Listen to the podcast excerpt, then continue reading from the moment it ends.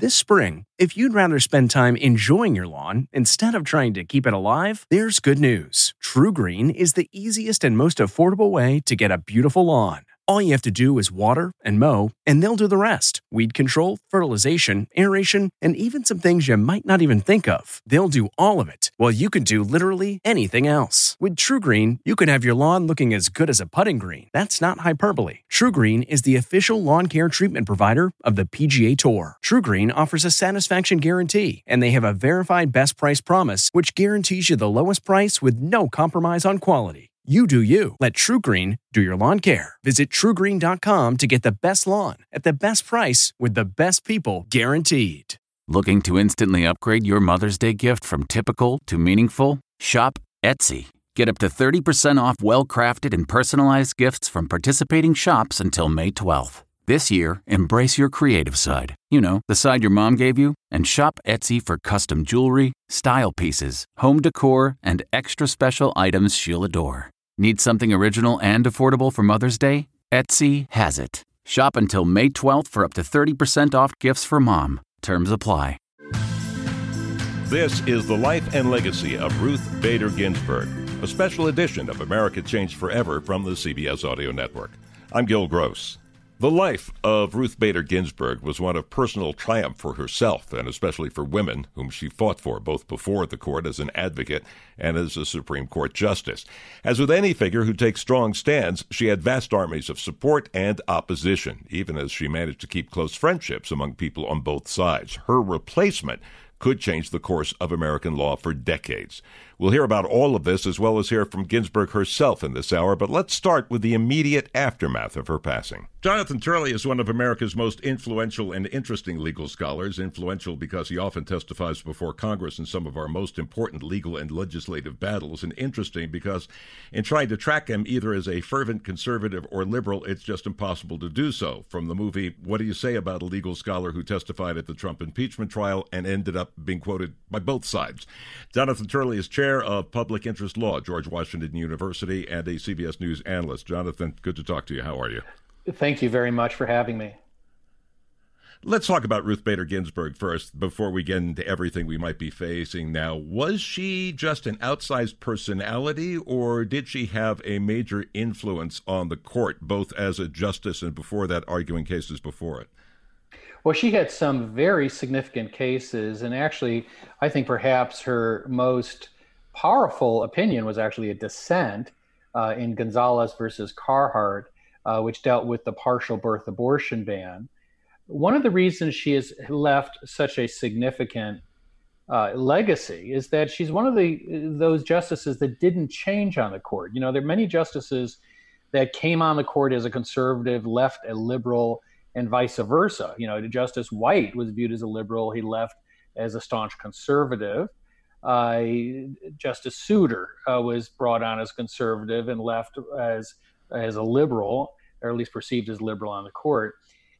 When when um, Ginsburg came to the court, she had a sense of a North Star where she wanted to take her jurisprudence and the country. And she's possibly the most consistent vote on the modern court. She is the common denominator in a long line of five four decisions. And that's the reason why her replacement with someone who might be as consistent on the right would have such a transformative impact. I think that if President Trump succeeds in replacing Justice Ginsburg with a conservative, it would constitute the most consequential and transformative uh, confirmation in the court's history. Whatever one thinks politically of picking a Supreme Court justice under these circumstances, is there any question of its legality?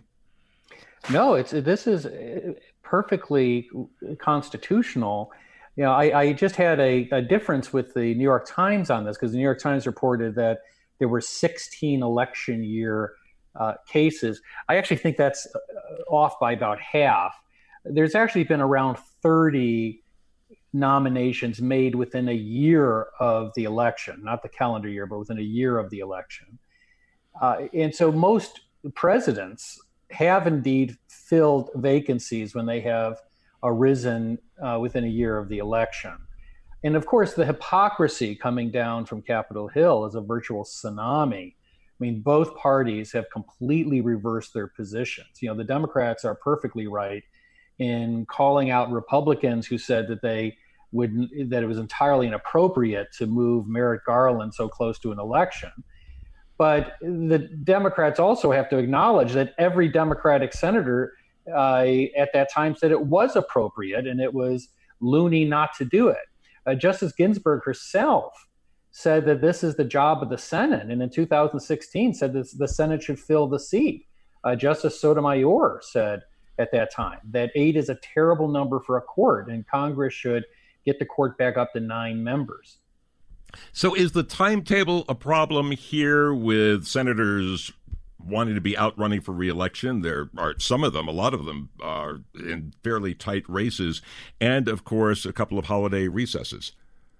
Yeah, and this goes again to the issue, and you, you, you stated, I think, the question uh, correctly. There, this is perfectly constitutional, and in fact, presidents have done this in the past, but that doesn't mean that it's right. You know, senators could very well vote against this nomination based on the timing. There is certainly a good faith reason to say presidents should not do this this close to an election. Uh, so the, the senators can make decide their vote any way they, they want. But addressing your last question, this is an unknown in an election that was already quite chaotic. Uh, you know, how this is going to play out in the elections, uh, people are still grappling with. We saw how powerful Kavanaugh was, and it was not just as a benefit to the Democrats. There were Republicans that picked up percentage points uh, over the fight on, on Kavanaugh. So how this plays out is a good question. Now, in terms of scheduling, uh, that's going to be a particular problem for Kamala Harris because she is a member of the Judiciary Committee. So when she really wants to be out there campaigning, she may be tethered to the hearing. And so the Republicans could extend this hearing as long as they want. Uh, but at the end of the day, it's the Republicans that will control the schedule. They can make this as short uh, or as as long as they as they want. Now, John Paul Stevens was confirmed in nineteen days. It was a NASCAR pace of a confirmation. Uh, Justice Ginsburg herself was confirmed in roughly forty days. So it is certainly possible to do this in a relatively fast fashion. Let's talk about this idea that is being floated among many Democrats about packing the court. In other words, okay, if we're going to lose this, if Democrats get the Senate, they say, and we have a Democratic president for the United States, then they say, well, look, there's nothing in the Constitution about how many justices there are on the Supreme Court, so we could add justices. We've had as few as five, as many as ten, but it's been nine since eighteen sixty-nine. The Constitution lets Congress set the number, and and it's been done politically, too. Congress reduced the number of justices from ten to seven in eighteen sixty-six just to stop President Andrew Johnson from appointing any. And as soon as he was gone, they went back to nine. So is this a real possibility constitutionally, and then, of course, in terms of political reality? It certainly is. Uh, I've gotten a lot of calls on this because about twenty-five years ago, I put forward a detailed plan for the expansion of the Supreme Court. And that followed a study where I concluded that our, our court is demonstrably and dysfunctionally too small. We have one of the smallest courts of a major nation. And most of these other nations have larger courts precisely to avoid the problem that have plagued us ever since we went to nine members. And that is a court of one, a single swing justice effectively controlling uh, the laws in the United States. Most other countries have larger courts and they have less of that problem. But this is not that plan. I, over the weekend, I, I, I ran a column in U S A Today trying to point that out, that my plan is designed to avoid court packing. It's not a court packing plan. It's a it's a court reforming plan. Uh, it takes twenty years to get to the full uh, um, court size, and I was suggesting either seventeen or nineteen based on that earlier study. And there's two options as to which one you want. There's a reason for the two justices that are are added uh, to the second plan, but it takes twenty eighteen to twenty years to get there. What the Democrats are suggesting is just a raw muscle play, and it's wrong. It is doing it in the wrong way and doing it for the wrong reason. It is basically F D R's court packing plan. And that plan was really abusive. It was also sort of moronic. You know, the F D R was suggesting that he could add up to six justices for every justice who was seventy years old and a half. Well, that was specifically the profile of the so-called four horsemen on the court that had been blocking the New Deal le- legislation. So the F D R plan was an, a, just a truly horrible uh, idea, and, and its purpose was simply to muscle through a majority. Uh, I think this is very troubling. Uh, I don't think the way you honor Ruth Bader Ginsburg is to destroy the institution that she loved.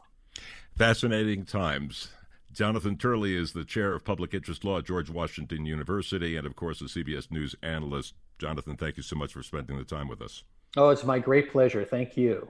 You're listening to The Life and Legacy of Ruth Bader Ginsburg, a special edition of America Changed Forever from the C B S Audio Network.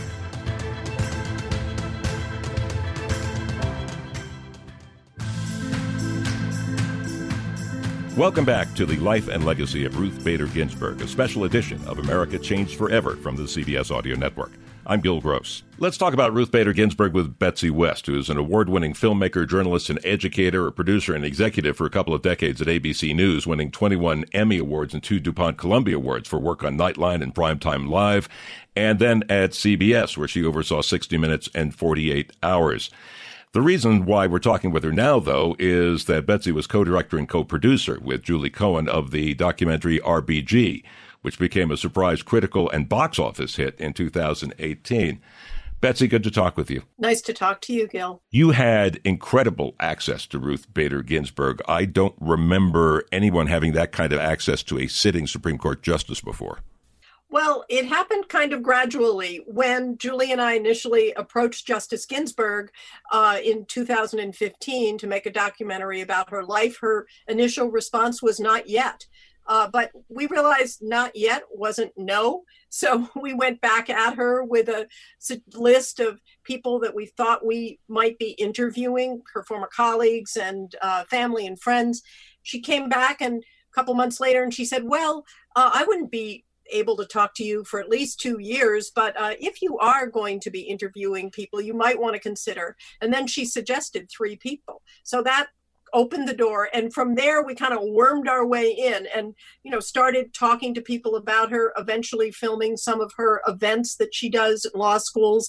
And then we did gain access to her, uh, you know, in her office and at home, in the gym, and actually uh, in Santa Fe, going with her to the uh, Santa Fe Opera. One of the main things I think that the movie brought home, and that the work you and Julie did brought home, was the fact that she was important for legal justice, especially for women, before she became Supreme Court Justice. And can you tell us a bit about that part of her life? Well, absolutely. Had uh, Ruth Bader Ginsburg not been named to the Supreme Court, she had already won a place in history for what she did for, to win equal rights for American women. In the nineteen seventies, she argued a series of cases before the U S Supreme Court that really challenged the kind of discrimination that was baked into our laws and our society and that everybody took for granted.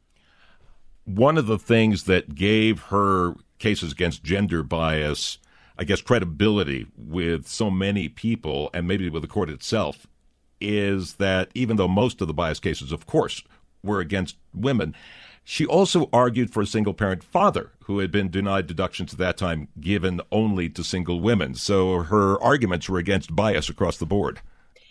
Absolutely. She was very strategic in the cases that she chose to bring before the court. And in arguing the case of Stephen Weisenfeld, who was a widower whose wife had died, sadly, in childbirth, and then he was unable to uh, collect Social Security benefits because they were only for widows and not for widowers. That was a pretty sympathetic case for the nine male justices who perhaps could put themselves in Stephen Weisenfeld's place. She Just and then litigator Ginsburg was making the argument that gender discrimination hurts everyone, men and women. This was quite a journey for her. She graduated law school with honors, but a woman back at that time, even with her credentials, just couldn't get a decent job. Yeah, I mean, it's kind of amazing to realize that here's this woman who comes out of Columbia Law School tied for first place. She's on law review. She'd earlier been at Harvard and also had been on law review. I mean, she is a stellar student, and yet she was turned down at all of the blue chip firms, or many of the blue chip firms in New York.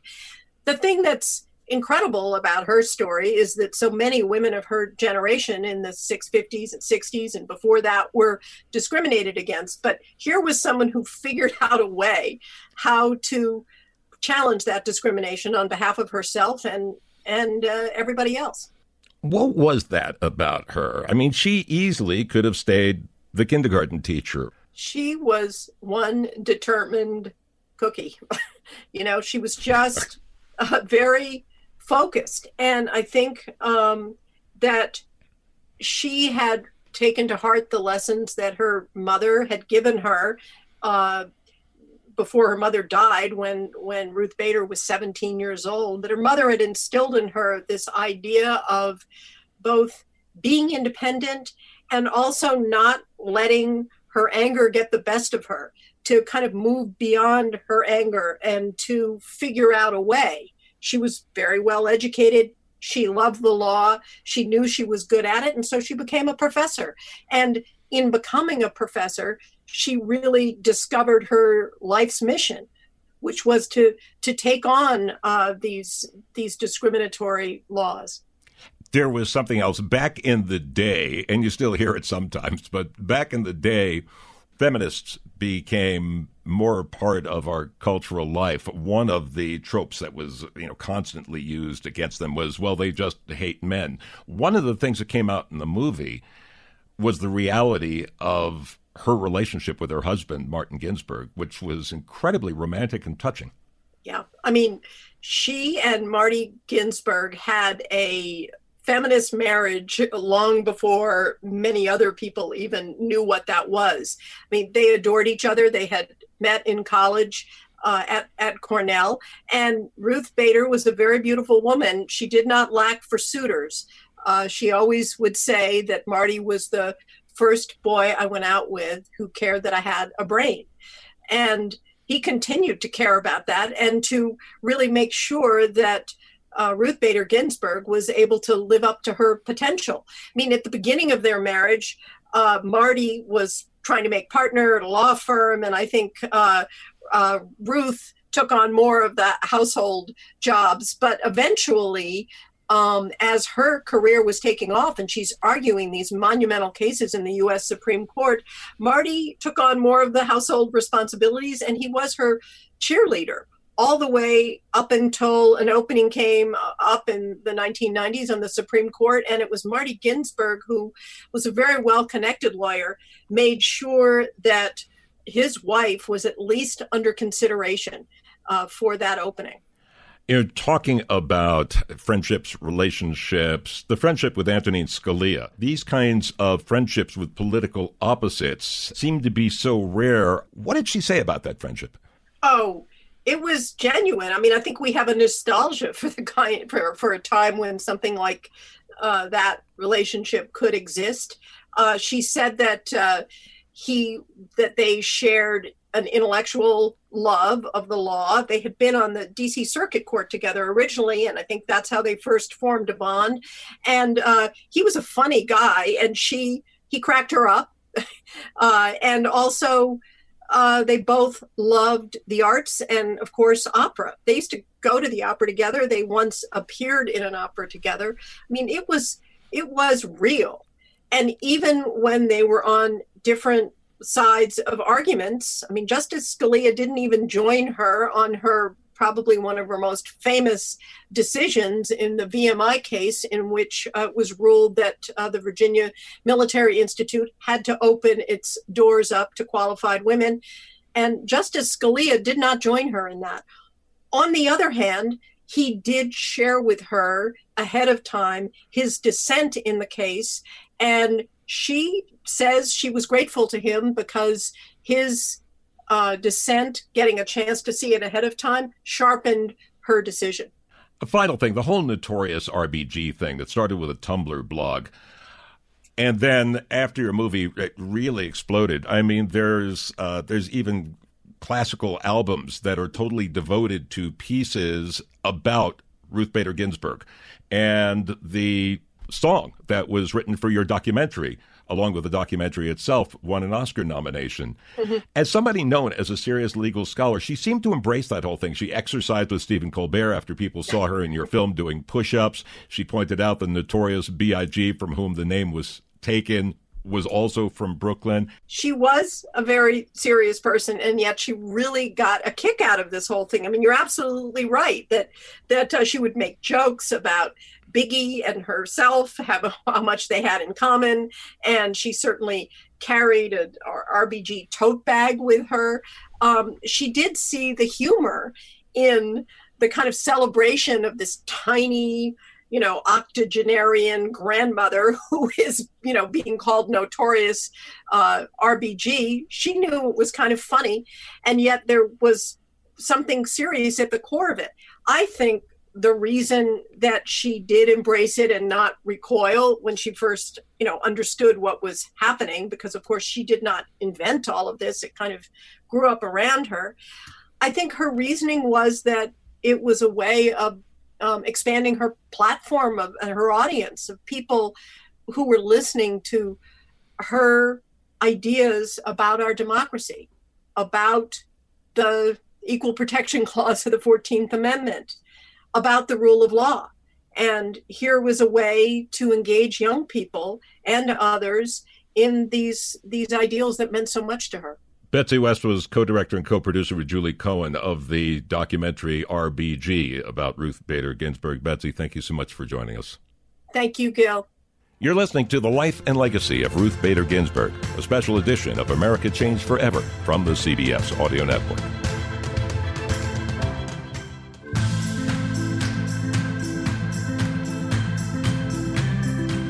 Welcome back to a special edition of America Changed Forever, the life and legacy of Ruth Bader Ginsburg. Four years ago, the host of C B S News Sunday Morning, Jane Pauley, got to spend two days with Ginsburg.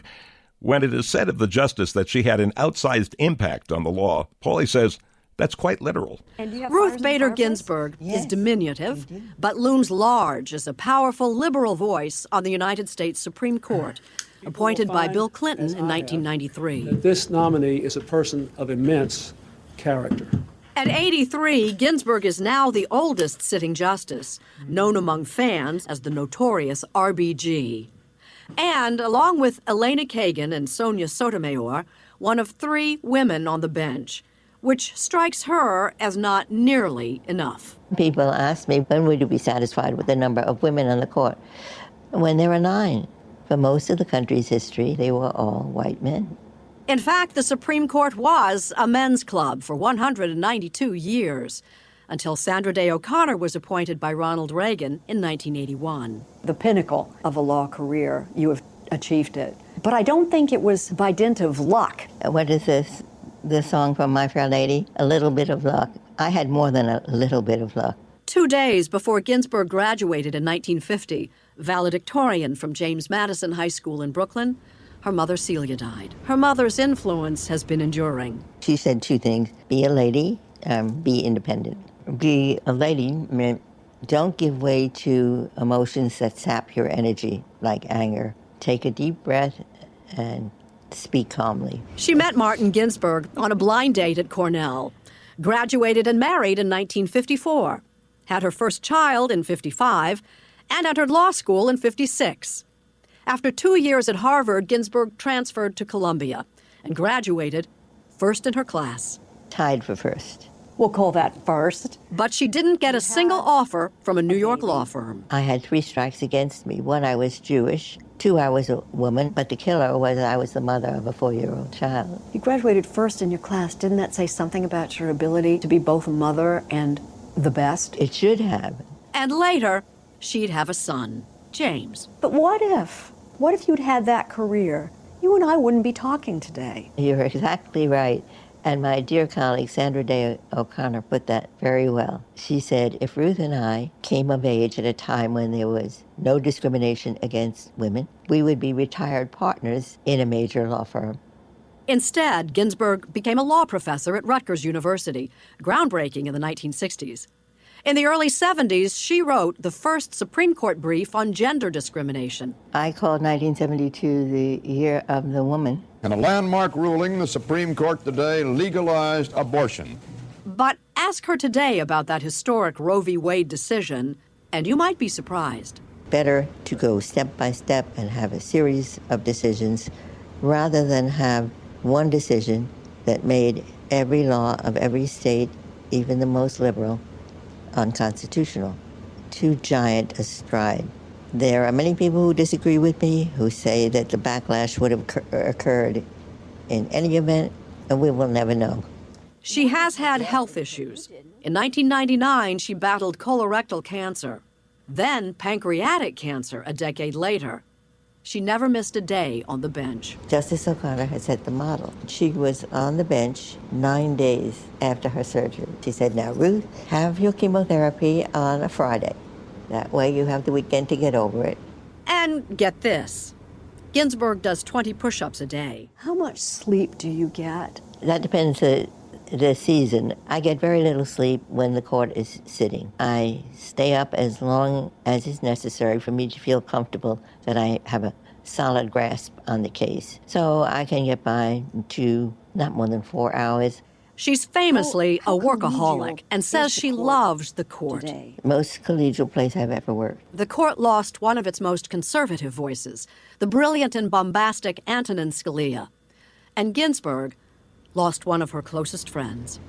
Even when we were on opposite sides, he might call me and say, Ruth, I'm not with you, but wouldn't this be a better word than the one that I had? He would help you strengthen yeah. your own argument. And I, I did the same thing with him. The best of buddies, they traveled and celebrated New Year's Eve together. We are different.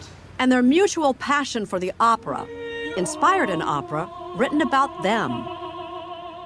Last Monday, the first Monday in October, court was back in session. Though many of her most ardent admirers may argue it's time to step down. I don't think that a justice should have uppermost in her mind. A Democratic president appointed me, so I must leave to be sure that another Democratic president can appoint my successor. I will do this job as long as I feel that I can do it full steam. At my age, you have to take it year by year. So this year, I know I'm fine. What will be next year or the next year, I can't predict. Which brings us to where we are today. More on that just ahead. You're listening to a special edition of America Changed Forever, the life and legacy of Ruth Bader Ginsburg from the C B S Audio Network.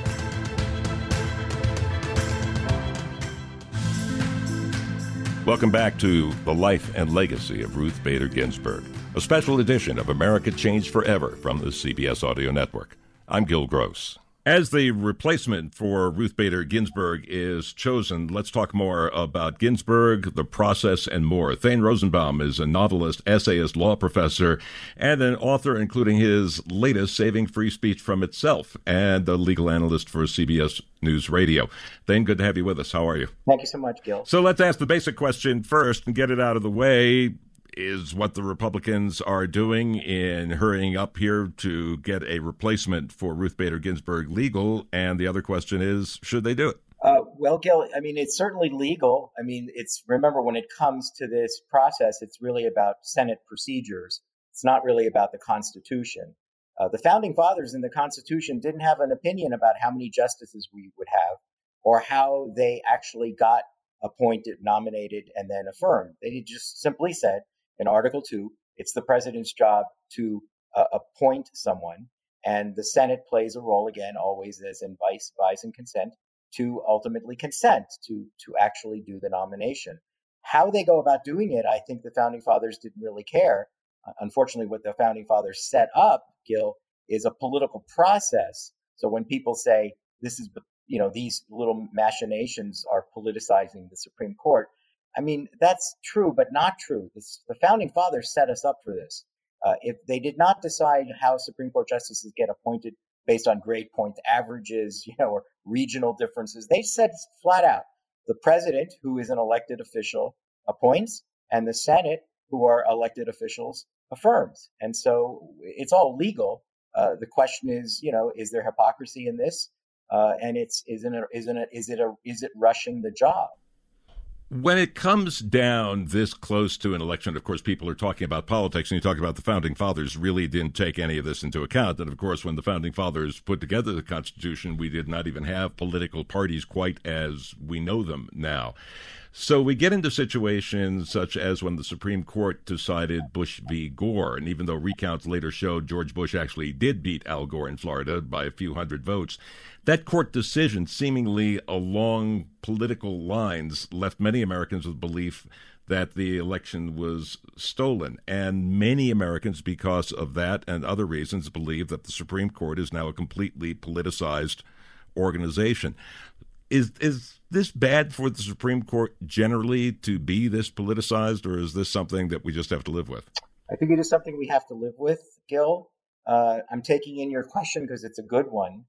Uh, I have, a, I think I have a few responses. Um, uh, you know, again, uh, although there were not political parties, uh, President Washington was voted into office, not in a general election, but there was an electoral college, as you know, uh, built into this process. Uh, there was an understanding. Remember, the Supreme Court is the one branch in government, the least democratic branch in government.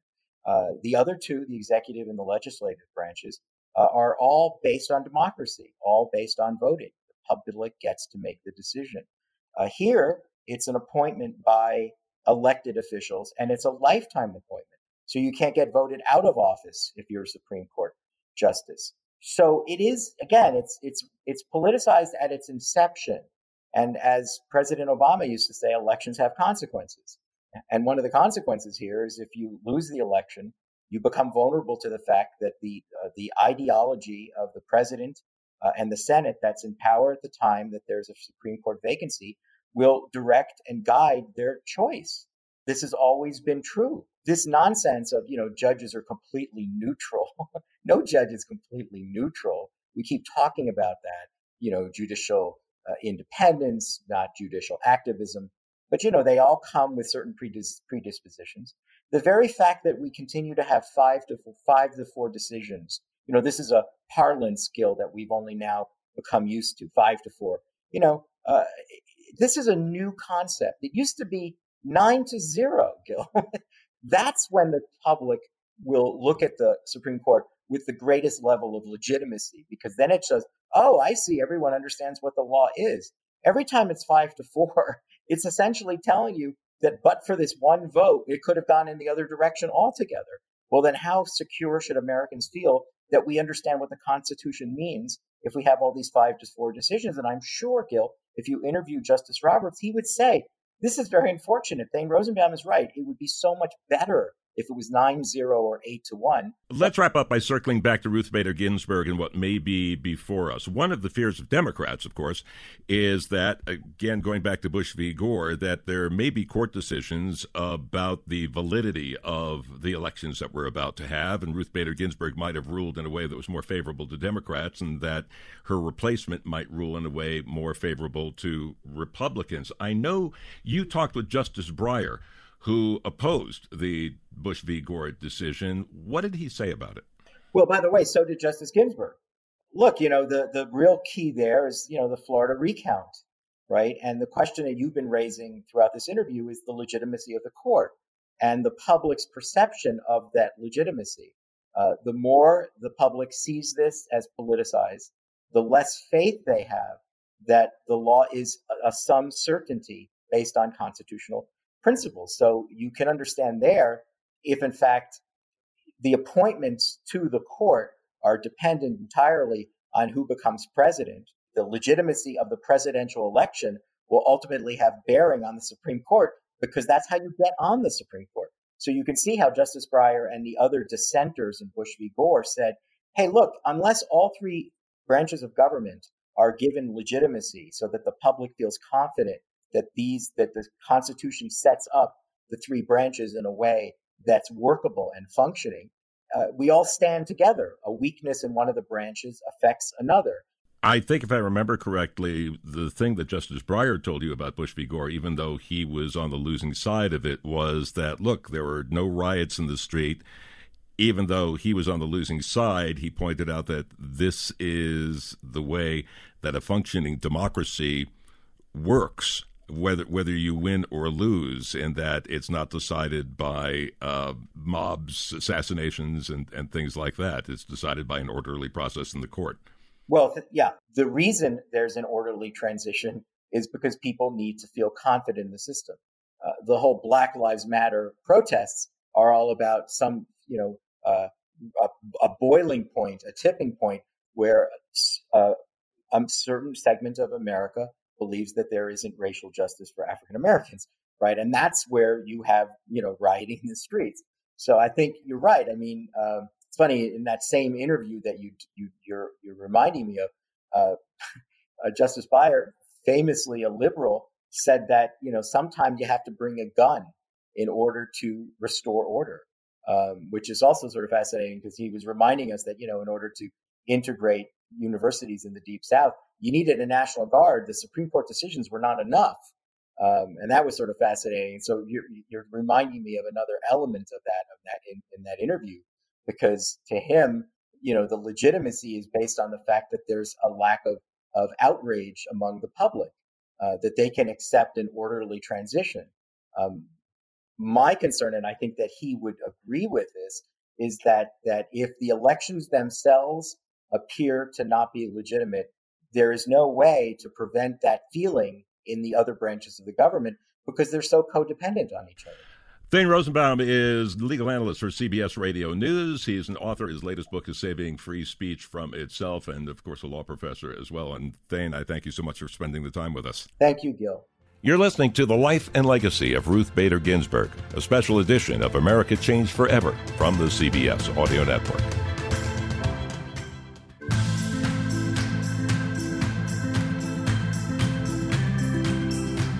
Welcome back to The Life and Legacy of Ruth Bader Ginsburg, a special edition of America Changed Forever from the C B S Audio Network. I'm Gil Gross. People lined up this week in Washington, D C to pay tribute to and file by the casket of Ruth Bader Ginsburg.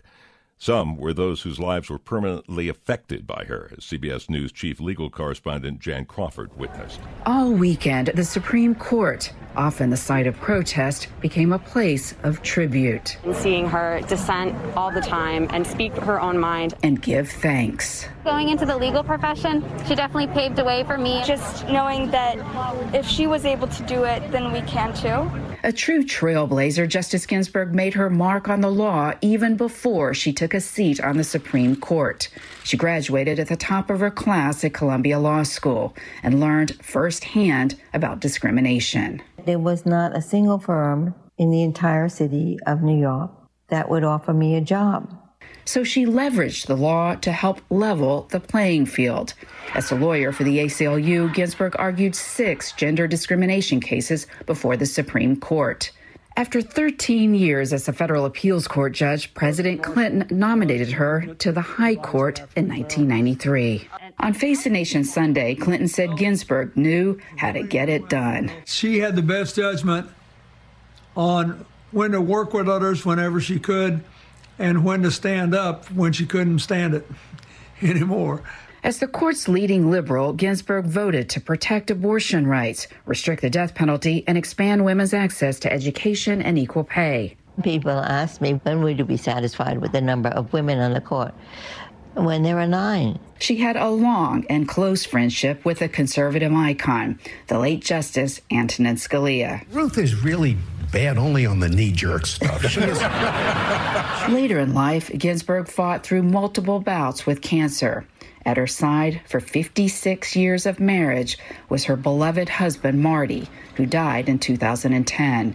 She credited their happy marriage to a piece of advice from her mother-in-law. She said, "Dear, in every good marriage, it helps sometimes to be a little deaf." And I have followed that advice, not only in dealing with my dear spouse, but in dealing with my colleagues. But when Ruth Bader Ginsburg spoke with that soft voice, we all listened. For C B S This Morning, I'm Jan Crawford. There are Supreme Court justices who, by their influence, seem especially consequential for groups who had not been well represented or championed. Thurgood Marshall was such a justice for African Americans, and his replacement by the also black but conservative Clarence Thomas set off controversy. And that is likely to happen again with the woman who will replace Ginsburg on the court. In the weeks ahead, perhaps the example Ginsburg set, which America may need the most, will be her friendship with Antonin Scalia and the ability to passionately disagree while being able to respect and even enjoy the company of one another as human beings. This has been a special edition of America Changed Forever, the life and legacy of Ruth Bader Ginsburg from the C B S Audio Network. Produced by District Productive and Paul Woody Woodhull, I'm Gil Gross.